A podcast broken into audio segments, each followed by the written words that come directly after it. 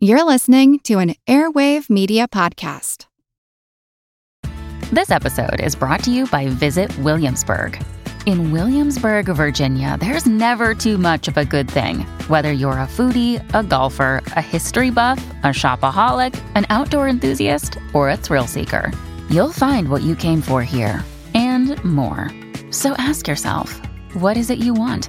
Discover Williamsburg and plan your trip at visitwilliamsburg.com.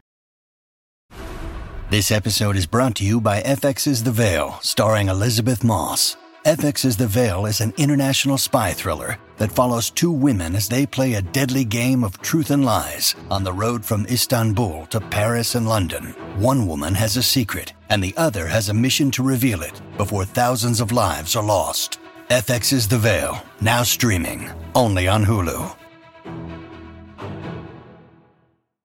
feel like who art Ed? Try to slice it. Who art? Mr. Wood and me. Good. Either way, it, it's ambiguous. It works on so many levels. I know.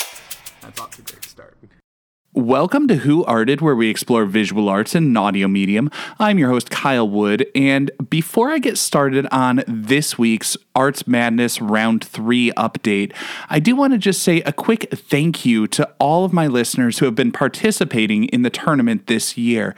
It has been really cool to see so many of you from mostly around the US, but even from a few other countries have been weighing in to say who your favorites are in each matchup. Please continue to help spread the word and encourage all of your other friends to join the fun and passing judgment on all of these different artists. Now, before I start talking about this week's matchups, I want to take a moment to just point out some of the major artists that were knocked out in round two. Last week, I said I was watching the matchup between Duff Goldman and Vasily Kandinsky, two artists who were engaging multiple senses in their work. And Duff Goldman came out on top with his incredible culinary creation. Vasily Kandinsky, one of the sort of pioneers of the abstract art movement in the 20th century, was sadly knocked out.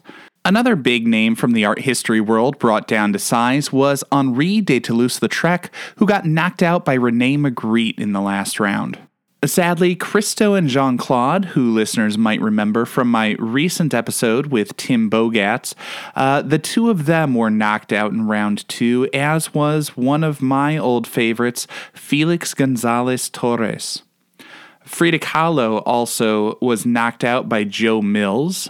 Stuart Semple advanced to round three, and Marcus Bromander is sadly no longer among us. Gustave Eiffel knocked out Michelangelo, and Raphael got knocked out by Georges Seurat, leaving Leonardo as the only Ninja Turtles namesake still in the tournament. Now, as I look at the round three matchups, I am noticing that in an interesting coincidence, Auguste Rodin is once again paired up against another sculptor. Of course, while Rodin liked to work in clay and plaster and bronze, Duff Goldman's preferred medium is cake, and the fact that he has made it this far into the tournament is a pretty good indicator that my audience seems to appreciate a man who is not above playing with his food. Now, another interesting matchup I am noticing two of the heavy hitters, previous winners from the tournament. Vincent van Gogh is up against Yayoi Kusama. The very first time I did a Arts Madness tournament, Vincent van Gogh was the ultimate winner. And those of you who are listening and participating last year might remember that Yayoi Kusama was the winner of last year's tournament. So it's going to be interesting to see which of those previous champions will be eliminated in round three this year as I look at the the matchup between Andy Warhol and Joe Mills, it's sort of the old versus the new. Andy Warhol, of course, being one of the pioneers of the pop art movement, but Joe Mills has a fresh new illustrative style that audiences today seem to be responding to quite well.